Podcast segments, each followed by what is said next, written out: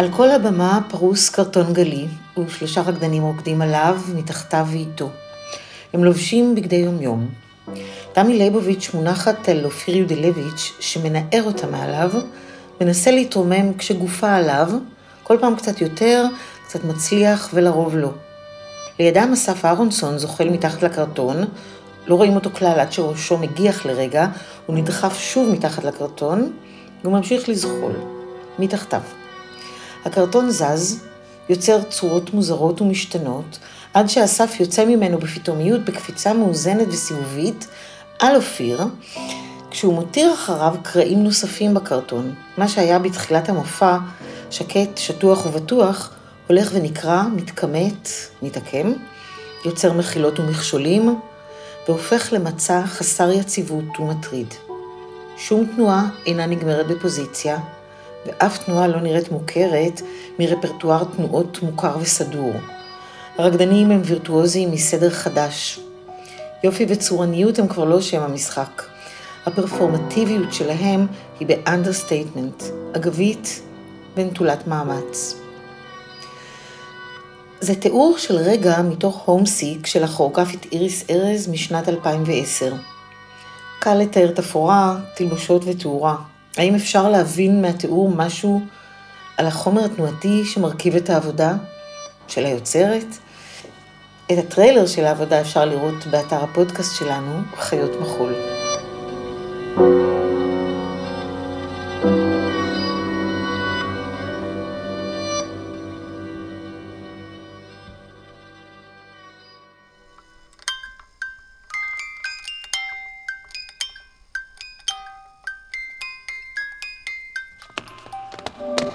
אתם מאזינים לחיות מחול, פודקאסט על המחול העכשווי בישראל. חיות מחול עם איריס לנה ויאלי נתיב. והפעם, הפרק הראשון בסדרת כוריאוגרפים מדברים עם איריס ארז, יוצרת עצמאית, רוקדת ומלמדת גוף ותנועה. על פרק זה תגיב בסיומו דוקטור עידית סוסליק. משתתפים בסדרה תמיר גינץ, אורי שפיר, יוסי ברג ועודד גרף, ענת דניאלי, עמנואל גת, נועה ורטהיים ורינה ורטהיים קורן, מי זרחי, יורם קרמי, רותם תשח, אמיר קולבן, נועה דר, ענת שמגר ואוהד נהרין. המוזיקה המושמעת בפרק זה היא מתוך עבודותיה של איריס ארז, הומסיק, לוקלי וגעגועים לפנים. איריס לנה היא חוקרת מחול, מרצה באקדמיה למחול ובסמינר הקיבוצים. ניהלה את פרויקט הקמת ארכיון להקת בת שבע ואת תחום המחול בפרויקט שימור דיגיטלי של אוספי מחול בספרייה הלאומית. איריס היא מנכ"לית פסטיבל צוללן. יאלי נתיב היא מורה וחוקרת מחול בהקשרים סוציולוגיים ואנתרופולוגיים. היא מרצה בכירה במכללה האקדמית לחברה ואומנויות A S A, כותבת על חינוך לאומנויות, סוציולוגיה של הגוף, התנועה והמופע, ועל מחול והחברה הישראלית. מחקרה העכשווי עוסק ברקדנים מקצועיים מזדקנים. יאלי היא יושבת ראש עמותת הכוריאוגרפים. דוקטור עידית סוסליק היא מרצה במכללת סמינר הקיבוצים ובבית הספר לתיאטרון חזותי. מחקריה עוסקים באסתטיקה של גוף ומחול ובניתוח שפת המופע במחול ובתיאטרון בהקשרים אומנותיים ותרבותיים עכשוויים. כותבת בהעין העכשווית, פלטפורמת אונליין עצמאית. היי אלי. אהלן איריס. באוקטובר ובנובמבר עשרים עשרים ואחת יצאנו לפגוש יוצרות ויוצרים מחול, לדבר איתם על פרקטיקות כוריאוגרפיות. פגשנו אותם בסטודיואים, בבתים שלהם, וגם בזום. שאלנו אותם מהו חומר תנועתי עבורם, ואיך הם חושבים על הקשר בין הגוף הרוקד והתנועה. היוצרים ששוחחנו איתם באים מקשת רחבה של תפיסות אסתטיות, סגנונות, ז'אנרים, וחלק מהם פועלים במסגרות מוסדיות כמנהלים אומנותיים של הלהקות שלהם, חלקם יוצרים עצמאיים שעובדים עם קבוצות קטנות, אחדים עובדים עם רקדנים קבועים, ואחרים פונים לרקדנים ולאומנים על בסיס פרויקט חד פעמי. המוטיבציה לעשות את הסדרה נבעה מסקרנות לדבר על ולהבין תהליכי עבודה כוריאוגרפיים עכשוויים. רצינו להיכנס אל מתחת למכסה המנוע של התהליך היצירתי, להיכנס לסטודיו, ובעיקר לראש של היוצרים, ולשמוע מהם על אופני הפעולה הייחודיים שלהם, ועל מנגנוני היצירה שהם משתמשים בהם. עניין אותנו לדבר על הדבר שכמעט ואינו מדובר, על התחלות של תהליך היצירה, ועל ההפקה הראשונית של חומרי העבודה.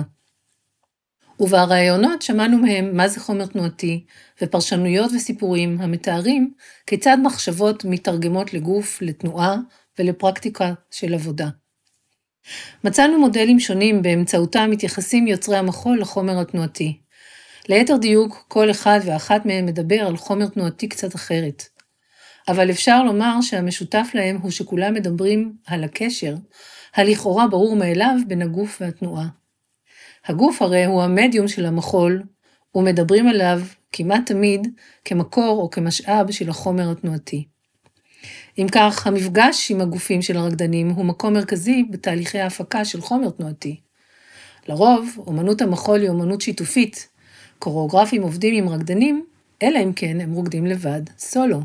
מכאן עולות שאלות, מה מקומם של הרקדנים בתהליך הפקת החומר התנועתי? האם הם מבצעים? פרשנים, שותפים יוצרים, באיזה תוקף ומקום יש להם כאנשים, כבני אדם, סובייקטים בתהליך היצירה הכוריאוגרפי. השאלות האלה מובילות באופן בלתי נמנע למחשבות על יחסי הכוח בין היוצרים לרקדנים ועל היררכיות וסמכות בתהליכי עבודה, שאלות שהכוריאוגרפים מתחבטים בהן לא מעט. וכל השאלות הללו מובילות את השיחה לסוגיה נוספת והיא הביצוע, או במילים אחרות, איך פוגש החומר התנועתי את הגופים של הרקדנים שמבצעים אותו, ומהי המשמעות של המפגש הזה בתהליך היצירה ואחר כך במופעים עצמם. להיכנס מתחת למכסה המנוע, כבר אמרנו?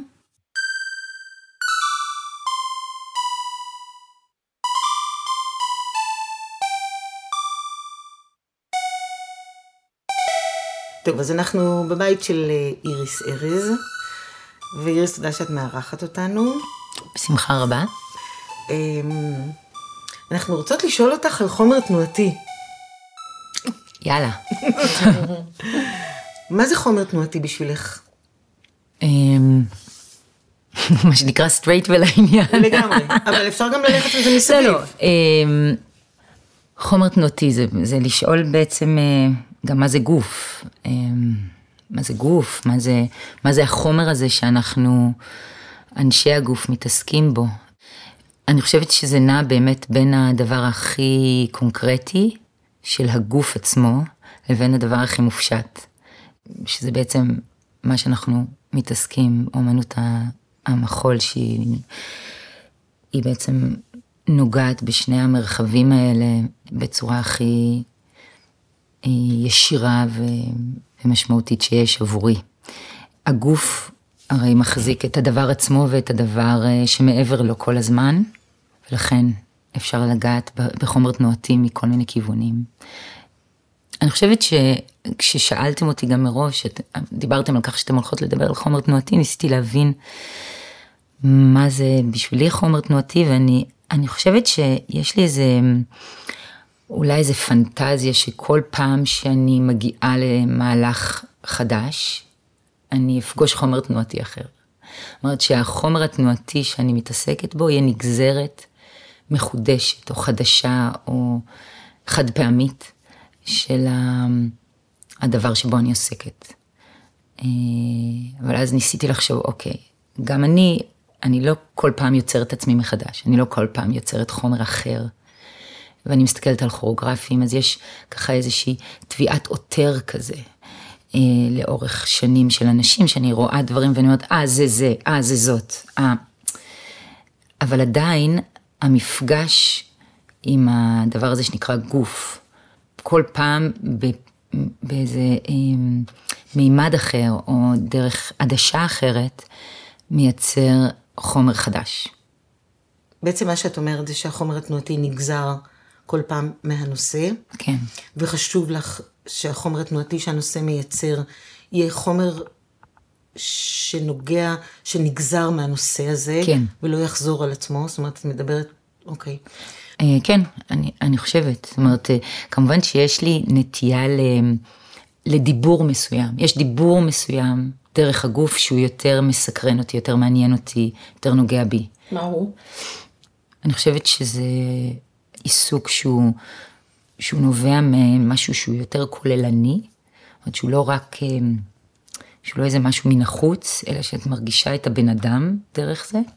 הבן אדם, את, הבן אדם הרקדנים? הבן אדם... הבן אדם האוניברסלי? אני חושבת את הבן אדם הרקדנים. אני, אם אני אין רקדנית, אז הבן אדם אני. אם הרקדנים, אז הבן אדם הרקדנים. שאני מרגישה את הדיבור האישי. ואז מפה נגזר הדיבור היותר פרוטוטייפי, אבל... מה זה דיבור אישי של רקדן רקדנית או שלך? איך את... שאלה מעולה. אני חושבת שברגע שאני רואה דיבור שיש מאחוריו איזה, איזה פרסונה, זאת אומרת שזה לא איזה, איזה חיקוי של משהו, זה לפעמים משהו מאוד אידיוסינקרטי, זאת אומרת שזה תנועתיות מסוימת של בן אדם, שהיא מזוהה עמו, והיא לאו דווקא נרכשת, וגם איזה, איזושהי יכולת להיות חשוף או חשופה דרך הגוף. בעצם זה שני דברים, אני אומרת כאן. אחד זה באמת איזה משהו יותר, שהוא אישי של הבן אדם, שזה מין טביעת אצבע שלו, טביעת גוף שלו. חתימת גוף. חתימת גוף שלו. מודל אמרה. לגמרי. מודל אופיר. כן. משהו ש, שזה, שזה היא, ש, שזו היא, שזה הוא כן. מסוים, ויש את, ה, את הגוף שמאפשר מגע עם מי שאתה. זאת אומרת, שאתה לא מתחבא מאחורי גופניות, אלא שהגופניות... מייצרת אמירה דרך חשיפה.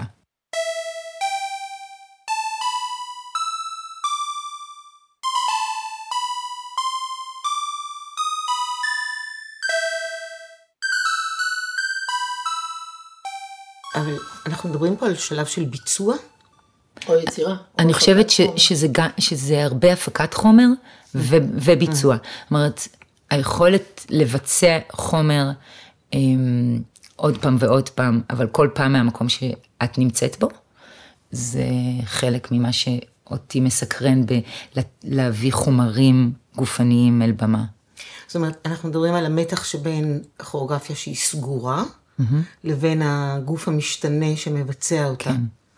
Mm-hmm. אבל אולי את קודם, איך זה מתחיל? Mm-hmm. איך מתחיל תהליך כזה אצלך? של חיפוש כן. חומרים. Mm-hmm. אז זה משתנה מפעם לפעם, אבל כמעט, בש...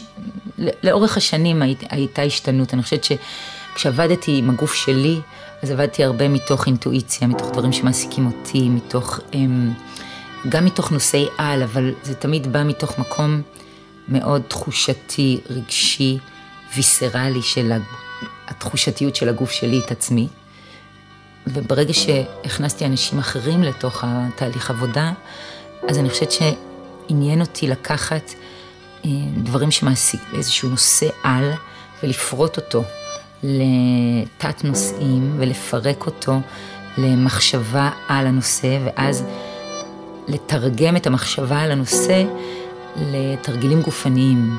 ואז דרך התרגילים הגופניים למצוא את הגופניות שמדברת את הדבר הזה שמעניין אותי. דוגמה?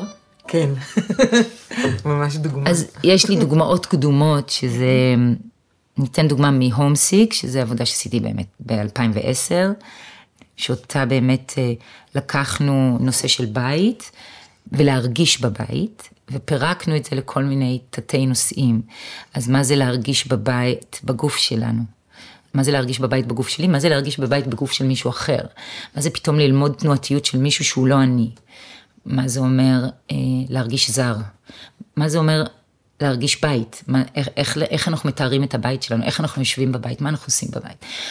ממש ברמה אה, מילולית, ואז ברמה פיזית.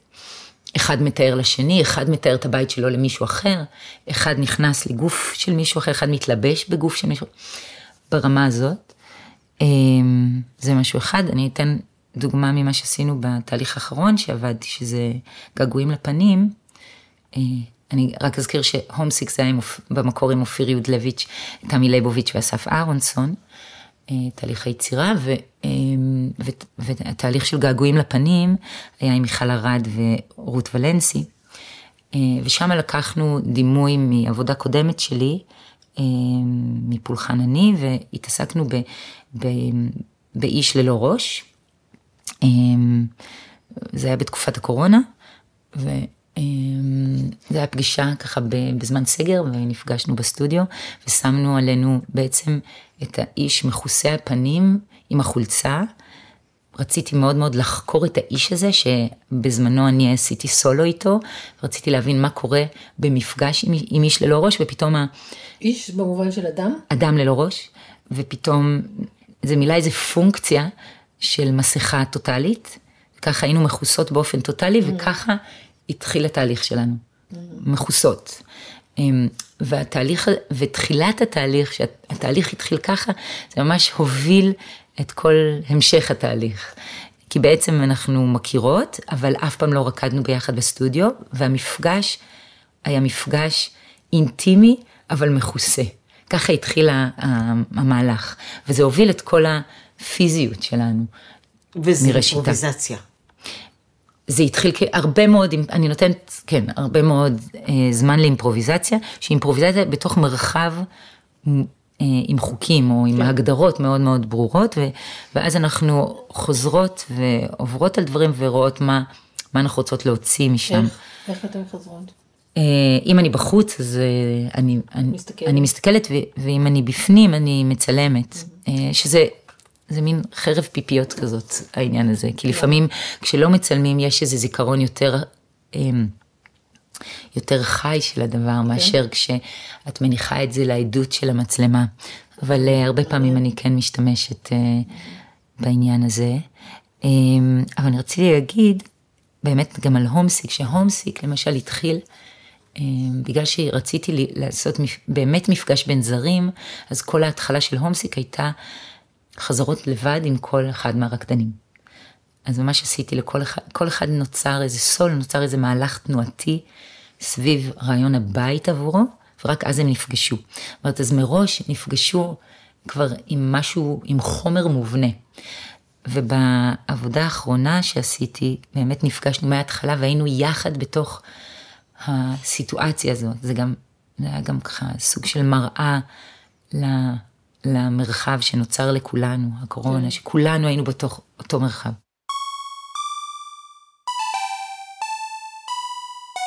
עם השנים חלה התפתחות מבחינתי במרחב של האלתור, גם שבו אני, שאני מניחה על הבמה. אם תמיד תמיד עניין, עניין אותי אלתור בתהליך היצירה, וגם בבמה. תמיד עניין אותי להביא לבמה חומר, שהוא, גם אם הוא לא מאולתר, התחושה שלו שהוא קורה עכשיו, שהוא ממש מאולתר ברגע. וזה, אני חושבת שפעם ניסחתי את זה לעצמי כמין אה, תנועה עם פרנזים. כאילו, יש לה מין, כן, כמו כזה של ג'ינס של פעם כזה. כאילו יש לה, שהיא לא כזה מעודקת, שהיא לא, שיש לה איזה מרחב ללכלוך. והמרחב של הלכלוך מאפשר איזה משהו שאתה אומר, אה, זה... לא, לא שאיפו את זה.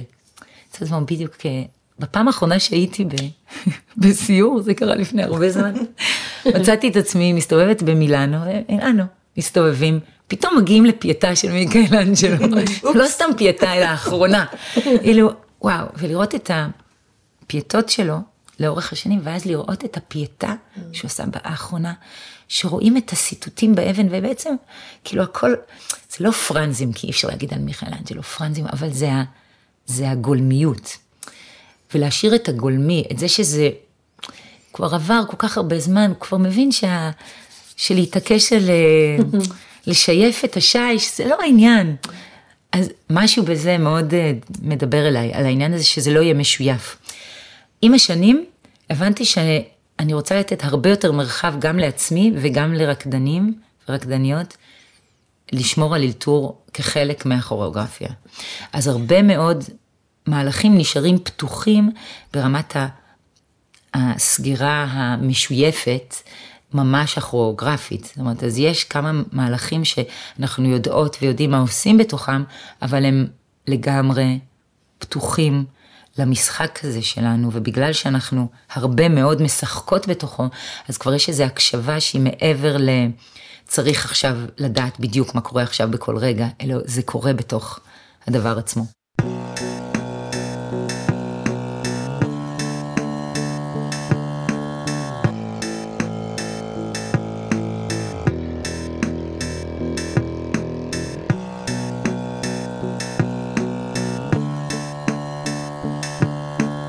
אז מה הפרקטיס שרדנן צריך?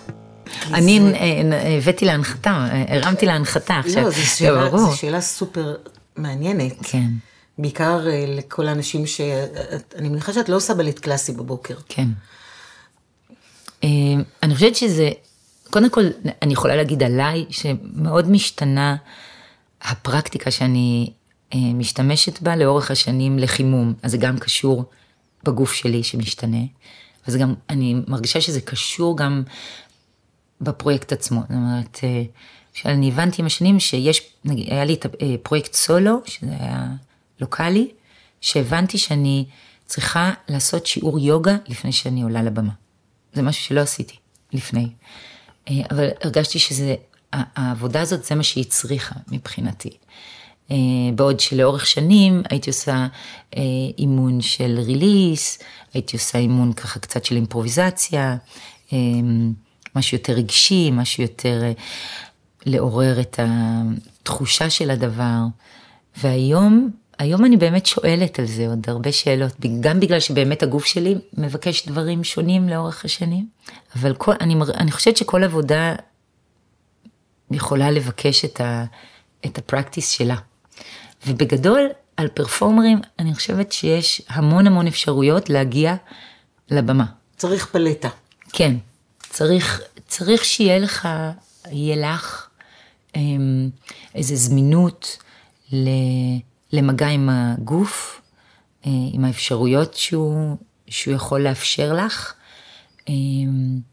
עם איזה, אני מרגישה שזה לפתוח מרחב, לפתוח את המרחב האפשרויות, זה כמו באמת פלטה, להוציא את הדברים שאת, שאת רוצה להוציא, שאת רוצה לגעת, שאת רוצה אה, להשתמש, וגם לא תמיד יודעים, זאת אומרת, גם אם עושים המון המון פעמים את אותו מופע, לפעמים יש איזה צורך במשהו אחר, ו- וצריך איזה, ש- שהגוף יהיה מאוד אה, אטנטיב, מאוד כזה ערני וקשוב למה צריך עכשיו.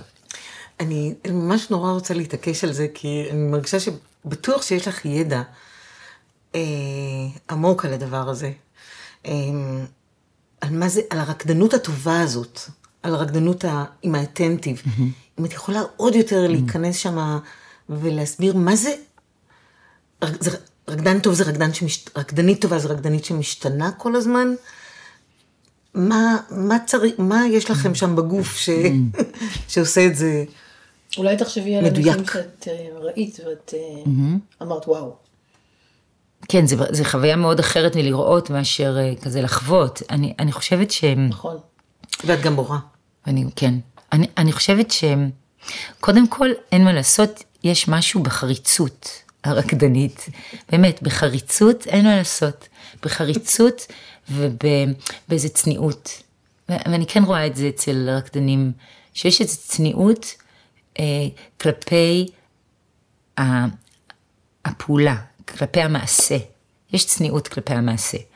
אה, מעצם זה שהדבר הראשון שאת עושה, זה לשכב על הרצפה, זה מחייב צניעות. כי, ו, והרבה פעמים הרצפה מלוכלכת. אין מה לעשות ככה, רצפות הן מלוכלכות. ואת נשכבת על רצפה מלוכלכת. אין, זה באמת, זה חלק מההוויה הרקדנית, זה להסכים להתלכלך, זה להסכים... הרקדנית ל... העכשווית. נכון, הרקדנית העכשווית. לא כולם נשכבים על נכון, רצפה, תודה. הרקדנית העכשווית, אבל רוב הרקדנים כיום נשכבים על רצפה. רוב הרקדנים שאני מכירה נשכבים על רצפה. אני דרך אגב, רצפה זה הנושא הכי, שהכי מרתק אותי. זה, זה, זה, אני חושבת שעצם זה שאת מסכימה להיות ב, בלוותר, זה דבר ראשון לוותר, לוותר על, על ההחזקה, דבר שני, להתלכלך. דבר שלישי, להיות בעמדת נחיתות. בנמוך. כן, בנמוך. בנמוך של המרחב. אני חושבת ש... ולהסכים לדבר הזה, אני חושבת שזה מחייב, שזה עמדה שהיא מראש צנועה. כלפי העולם, בעיניי.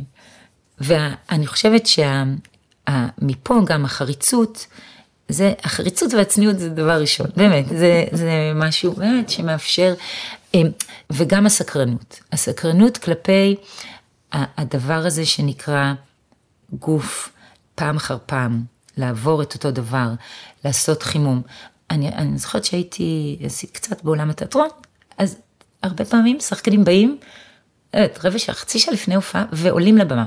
הם עושים כמובן חימום קול, אבל זה שצריך לבוא שעות לפני, להתחמם, להתכוונן, להתחבר לאנשים שאת הולכת לרקוד איתם, זה משהו שקודם כל מייצר כיוונון, מייצר כיוונון, מייצר ריכוז, ומייצר, אני לא יודעת, איזה, איזה מרחב אחר בעיניי, שמאפשר אה, לרקדנות להיות מה שהיא. עכשיו, שוב, אני לא ממש עונה לך על מה זה רקדן טוב, או מה זה רקדנות טובה.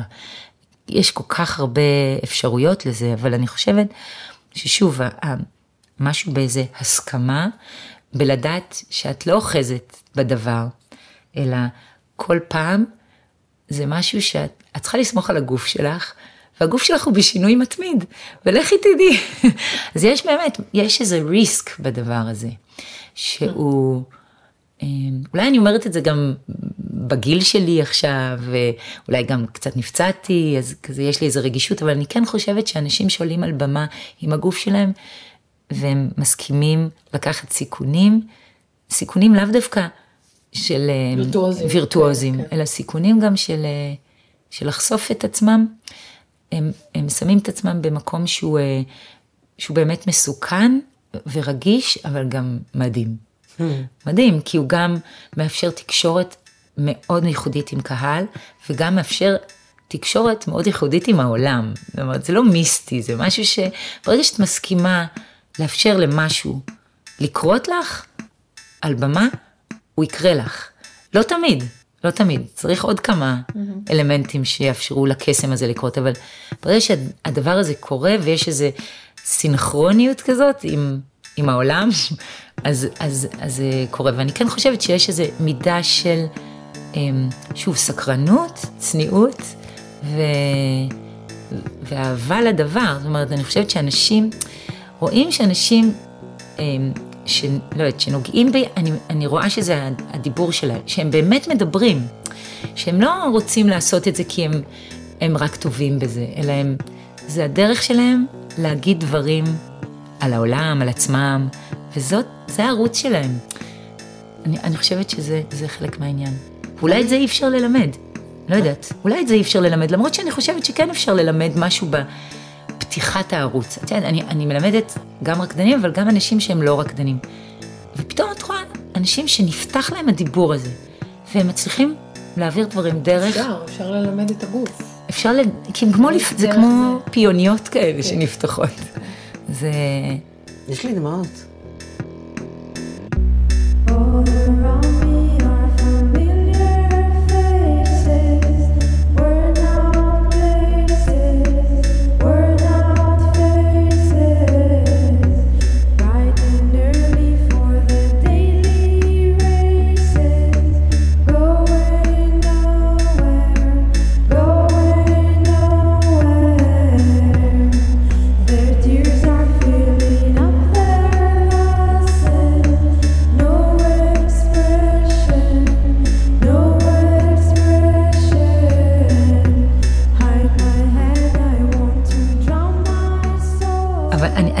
כאילו, אמרתי שאי אפשר ללמד את זה, ובאותה נשימה אפשר ללמד את זה. כן. יש לי שאלה. התחלת ואמר, דיברת על הרצון שלך, שאת נכנסת לייצר חומר חדש. אז אני אשאל, מה בכל זאת מאפיין אותך, איריס ארז, את הגוף הקוריאוגרפי שלך, את התנועתיות שלך, את הקורפוס התנועתי שלך. את הקורפוס שלך. זאת אומרת, כשאני מבוא ואראה, אז אני אגיד, אה, זאת איריס. מה בכל זאת יש שם, שאת חושבת או את רואה על עצמך? אז זהו, דיברתי, אני חושבת קודם קצת על הגולמיות או על הפרנזים, שזה כן מה שאני חושבת שהולך איתי, ואני חושבת שמעניין אותי מאוד גוף שהוא מדבר רגש, שהוא שהוא... אני מדברת יותר על ה... אני אשתמש במילה מעצבנת סגנוניות, כן. סגנון של תנועה, או... את מבינה? אני מבינה, איך אבל... זה נראה, אולי איך זה נראה? על הנראות. זה נחמד לעשות את זה בפודקאסט. אז זה נראה ככה. בדיוק. ראיתם? כן, ראינו. ראיתם? ראיתם גם? מאזינים. אני חושבת, פעם ראיתי, אני חושבת איזה רעיון עם פורסייט, שמדבר על מה שקיים בקצה של התנועה. ומה שנשאר, ומה שנשאר מהתנועה. אני חושבת שיש משהו ב... בשאריות. לא יודעת, אם אני מסבירה את זה. שכאילו הגוף משאיר איזה שם, שאריות בחלל, ש... שמעניינות אותי. איזה רעד. משהו ברעד בחלל.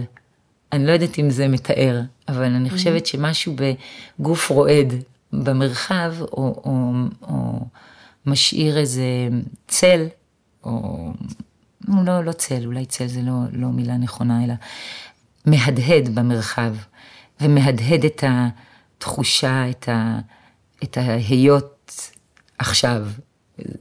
זה, שוב, זה לא סגנון, okay. אבל זה, זה משהו שאני יכולה לתאר, שמעניין אותי. לאו דווקא, תמיד אני מצליחה לייצר את זה.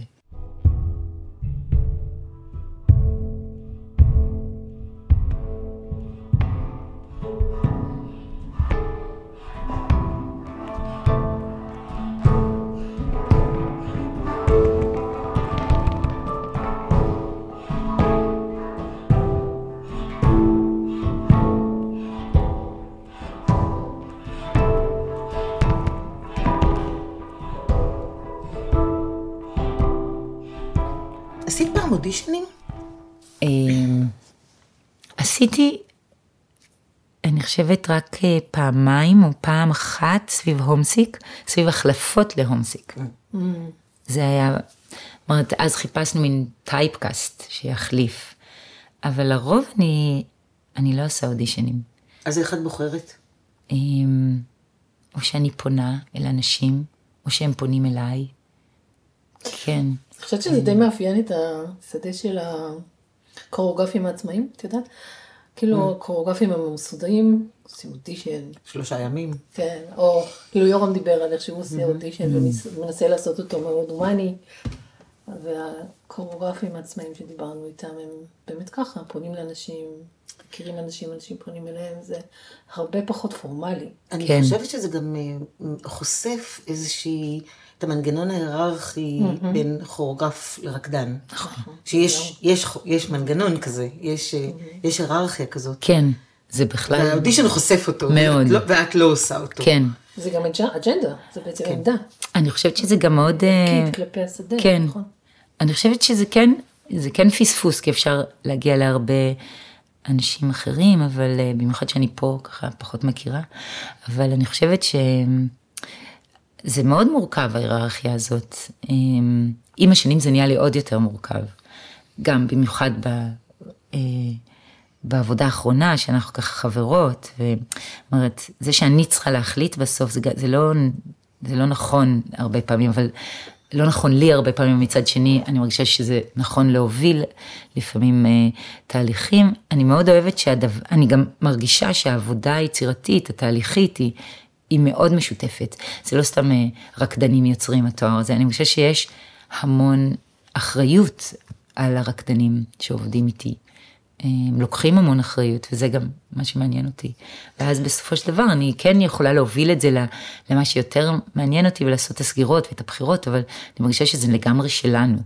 את יודעת, שאלתי את עמנואל גת על זה. דיברת קודם על חתימת הסופר, נכון? כן. אז, אז על האופן שבו זה נכתב... החוצה, השיתוף הזה.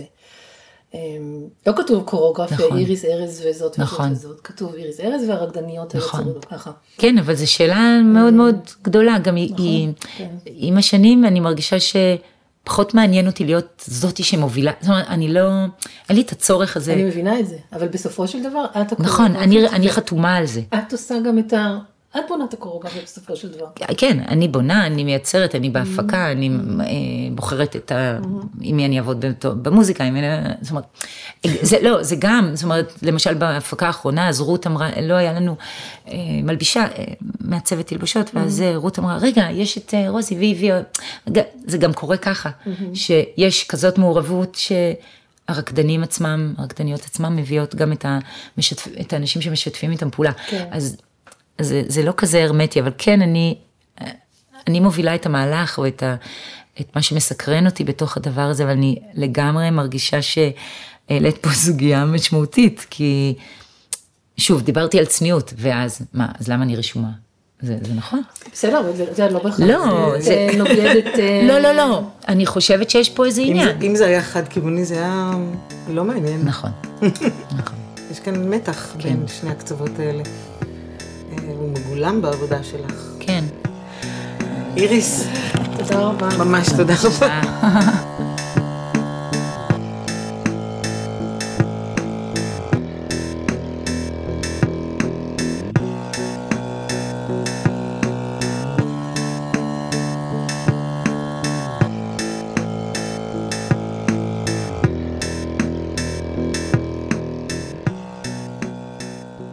הזמנו את חוקרת המחול דוקטור עידית סוסליק לנסח עמדה אישית כלפי נושאים שעלו בראיון. ביקשנו ממנה להצביע על סוגיות מחול ייחודיות, שאלות בדבריה של איריס ארז, ולהתייחס לסוגיות האלה בהקשרים רחבים. היי עידית. היי איריס. איזה מחשבות יש לך על שיחה? על הייחודיות של מחשבת המחול של איריס ארז. התחושה הראשונה שצפה אצלי הייתה בלתי אמצעיות. איריס מדברת על המחול בלי תיווך, או מחיצות, או פילטרים. המעשה המחולי כל כך חי וקרוב אליה, כל כך נוכח בתוכה, שברור שהוא חלק מההוויה הגופנית שלה. המחשבה של איריס על מחול ועל, והדיבור שלה עליו מפעילים אותו, ממש מקיימים אותו, בתדרים חזקים ובתחושות מוחשיות. זה קורה, החיבור הזה, גם אם באותו הרגע היא לא מבצעת את הריקוד, וזה ממש מרגש בעיניי. אני רוצה לנסח תובנות ומחשבות משלי על הבלתי אמצעיות הזאת. אני אתייחס לשלושה צירים שבלטו לי בשיחה, ומחברים בין הפרקטיקה של המחול העכשווי לשיח על מחול עכשווי. הציר הראשון הוא התחביר המחולי כאסופה של מרווחים ושאריות, השני הוא הפרימה של התנועה שיוצרת מרחב של אפשרויות, והציר השלישי הוא ניסוח של הרקדנות העכשווית כהסכמה לקשב ומגע עם הגוף. את יכולה להסביר? בניסיון של איריס לדייק את המושג חומר תנועתי, היא אומרת, אני חושבת שזה באמת נע בין הדבר הכי קונקרטי של הגוף עצמו לבין הדבר הכי מופשט. אני מזהה במשפט הזה את הרגישות המיוחדת שלה לביניים, לסף. זה מזכיר לי את האופן שבו הקוריאוגרף העכשווי ג'ונתן בורוז מציע בספר שלו, A Choreographer's Handbook, לחשוב על המושג חומר כמרווח. הוא כותב, במחול אנחנו לעיתים קרובות משתמשים במילה חומר, כדי לתאר רגעים בודדים או רצפים קצרים שמתגלים דרך תהליך אימפרוביזציה, ובהמשך, ממוקמים זה ביחס לזה כדי ליצור קוריאוגרפיה. והנה מגיע הפאנץ' שלו. צורה אחרת להסתכל על זה יכולה להיות זו. אותו החומר הוא מה שקורה במרווח בין שתי תנועות. אני חוזרת לאיריס ארז. אצלה המרווח נוכח בכל היבט. תהליך היצירה, העבודה הגמורה או המחשבה שלה על מחול. היא מתייחסת למה שבין הקונקרטיות למופשטות של הגוף, מה שבינה לבין הרקדנים יוצרים שעובדים איתה, מה שבין התנועה כחומר גלם לרגע הביצוע החי. איזה מקום יש למרווח שאת מדברת עליו, ושהיא מדברת עליו, בתהליך היצירה שלה? אני חושבת שאצל איריס זאת בעצם בחירה מודעת להתמקם במרווח. היא אומרת משפטים כמו תנועה עם פרנזים, להשאיר את זה גולמי, משהו רועד, משהו בגוף רועד במרחב, מהדהד במרחב. אלו בדיוק השאריות, אם להשתמש בהשאלה שאיריס מביאה מוויליאם פורסייט, שאריות התנועה המחולית המובנית. Mm. אני גם חייבת וגם רוצה לחזור למילים שלה. הפרנזים שהיא מדברת עליהם הם עדבות האנרגיה שהתנועה מייצרת, ושוקעות או מתפוגגות או מהדהדות קצת אחרי שהתנועה נעלמת. הגולמיות, עוד מילה שהיא משתמשת בה, היא מה שמעבר לתבנית הצורנית, ולכן היא מאפשרת לגוף להישאר נפרד מהקוריאוגרפיה, אבל גם להיות חומר בפני עצמו. Mm. את חושבת שאלו מאפיינים סגנוניים? אני לא בטוחה שנכון להגדיר את זה כסגנון או סגנוניות, כי יש כאן מימד אחר, מעבר. זה האופן שבו היא מתזמרת את הגוף ואת התנועה, מה שהיא מגדירה דיבור מסוים. וזה באמת לא שפה, אלא הדיבור שלה, הדיבור את השפה. הזכר, הזכרתן את המונח חתימת גוף של הודל אופיר, זה כל כך מדויק בהקשר הזה.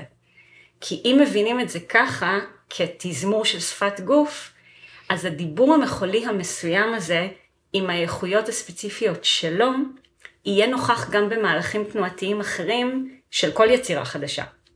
זה ממש מעניין ההבחנה שאת עושה בין סגנון למונח חתימת גוף. איפה זה פוגש תיאוריות של מחול עכשווי? זה מחזיר אותנו קודם כל לשאלה למה הקונספט של חומר תנועתי מורכב לניסוח במחול עכשווי הרבה יותר מאשר בבלט ובמחול מודרני. אם חושבים אונתולוגית על היש של המחול על ציר הזמן, אפשר לראות שהסוגות השונות מגדירות אחרת מהי משמעות אותו חומר. בבלט זה הכי אה, ברור ומוגדר. יש צעדים מובחנים עם שמות וגם איכות פרפורמטיבית, האופן הפיזי והאנרגטי שבו הגוף מביע את עצמו או נוכח. אלו תמיד קבועים ומותנים מראש, ומגלמים אידיאל של ביצוע עתידי רצוי. כלומר, יש תבנית והיא מאוד מוגדרת, וזה סגנון. אז לבלט יש סגנון ותבניות מוגדרות, ומה עם מחול עכשווי? במחול עכשווי הדברים האלה יותר פרומים בקצוות. הפרימה, אגב, ואולי לא אגב, לא מצביעה על כך שדברים אינם מטופלים. הפרימה היא הסכמה להיות במרווח. אני רוצה לצלול לזה רגע. איריס עובדת מתוך המקום הזה כאפשרות ממשית, ברמת הפקת החומר והביצוע, אבל קודם כל בהקשר לגוף עצמו. היא מדברת על הגוף במונחים של פלטה, היא אומרת לפתוח את מרחב האפשרויות. ויש איכויות שהיא מציינת שמתחייבות כדי לאפשר את השהייה בהסכמה הזאת. זה ממש צף מתוך בחירת המילים שלה. לוותר, להתלכלך, להיות בעמדת צניעות, להיות עם סקרנות. היא נותנת חשיבות למה שהיא מגדירה זמינות למגע עם הגוף. וזה עיקרון מפתח של הגישה שלה. היא מחדדת את היות הגוף חומר תנועתי שמתקיים בנפרד מהחומר התנועתי המחולי, הקוריאוגרפי. זה גם חוזר לרעיון הדיבור המסוים שהוא חתימת הגוף שלה. יש משהו בחיות הגולמית של הגוף שהיא מתעקשת עליו, שיכולה להתגלות לרקדן ולרקדנית המבצעים, רק מתוך קשב וערנות לגוף במצב ההווה שלו. ושוב, קשב וערנות אלו מילים שלה. את חושבת שהדריכות הזאת שהיא מדברת עליה, קשורה לפרקטיקה של אלתור שהיא משתמשת בה? כן, לגמרי. ארגז הכלים של תהליכי העבודה שלה ממוקם במרחב התרגול של אלתור, וזה לגמרי מובן בעיניי, כי זאת מיומנות ביצועית שלא קשורה לצורה, אלא גישה לגוף שקשורה להיבטים כמו נוכחות, אנרגיה, חוויה רגשית ותקשורת. ואלו עולים בעיקר בתהליכי אימפרוביזציה. נכון. בכתיבה העכשווית על מחול יש לא מעט התייחסויות לאלתור. אני רוצה להצביע ככה על שתי גישות מרכזיות. האחת גורסת שאלתור הוא שחרור של הגוף מהמודע, הצבא שלו בתוך עמדה שמנותקת לחלוטין משיקולים והתניות. קצת ניו אייג'י? אולי. אוקיי. הגישה השנייה הפוכה לגמרי. היא תופסת אלתור כדוג... כדוגמה המובהקת ביותר, ביותר דווקא למודעות, הרחבה שלה למצב תודעתי עמוק ומורכב יותר מהרגיל. החוקרת סוזן פוסטר מדברת על the particular quality of alertness, ונדמה לי שאיריס ממוקמת בדיוק שם. היא אומרת, וזה ביטוי שכדאי לשים לב אליו, צריך שהגוף יהיה מאוד attentive. הדריכות הקשובה והייחודית הזאת שהיא מכוונת אליה, מאפשרת לה כיוצרת ומבצעת להיות בו זמנית בפנים ובחוץ. להתמסר לפעולה החיה, אבל גם להתבונן עליה דרך עיניים דרמטורגיות, עיניים חיצוניות, שלוקחות בחשבון את האפקט שזה מעורר אצל הקהל, והאופן שהמחול מפעיל אותו. את דיברת על פנים וחוץ, ואני רוצה להפנות ככה עוד, עוד שאלה קטנה. מה היחסים בין הגוף הרוקד והגוף של הבן אדם? אני אומרת את זה וכבר עולות לי עוד שאלות. איריס מדברת על בן אדם שבתוך הגוף. זה נורא יפה בעיניי, וזה גם ממש לא מובן, בעיני, מובן מאליו בכלל כשמדברים על ריקוד. זה מאוד משמעותי בהקשר לתפיסה שלה את הרקדנות העכשווית. היא אומרת לא להתחבא מאחורי הגופניות, וגם מחפשת גופניות שמייצרת אמירה דרך חשיפה. הניואנסים האלו מאפשרים קיום סימולטני של קונקרטיות ומופשטות, היכולת של הגוף להיות בו זמנית מפורש או ישיר, אבל גם סימבולי, וזה מעורר הזדהות כי זה נחווה כאנושי. כל ההיבטים הללו מובילים לכך שגם המופעים של איריס, בצורה ובחיות שלהם, תומנים בחובם מימד של אנושיות. הקהל לא פוגש רק את החומר התנועתי של התוצר המוגמר, אלא גם את השאריות של הלייבר, הגופני והקוריאוגרפי שהובילו אליו, אבל בלי היררכיה ביניהם. הקהל בעצם פוגש את המרווח שבין תנועה לתנועה. ואם פעם מרווח היה נחשב לרגע של ריק, אז אצל איריס הוא נחשב כביטוי של מלאות. תודה רבה, עידית.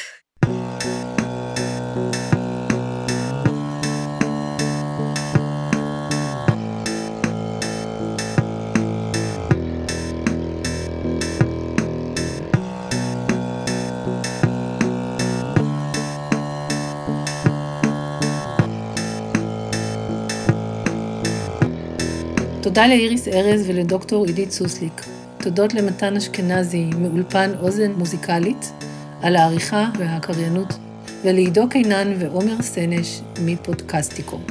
אנחנו מזמינות אתכן ואתכם לבקר באתר פודקאסט חיות מחול. שם תמצאו תצלומים, קטעי וידאו וקישורים ליצירות שדיברנו עליהם בפרק, ולהקשיב לפרקים הקודמים של הפודקאסט.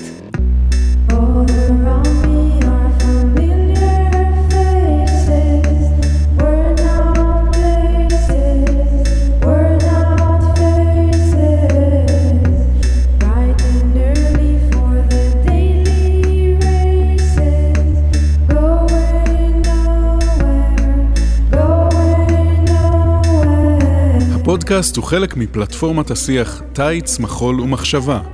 הפקת הפודקאסט נערכה בשותפות עם המחלקה לדיפלומטיה תרבותית במשרד החוץ. הפודקאסט נתמך על ידי עמותת הכוריאוגרפים ועל ידי משרד התרבות והספורט. הפרק הוקלט בחורף אלפיים עשרים ושתיים. המוזיקה המושמעת בפרק נכתבה עבור יצירות של הכוריאוגרפית איריס ארז. לוקלי מאת אופיר גל, חולה בית מאת רקלס פיט, רם גבאי, געגועים לפנים מאת גיא שרף. כמו כן מושמעת בפרק גרסת כיסוי לשיר Mad World של להקת Tears for Fears מאת גיא שרף בביצוע רות ולנסי.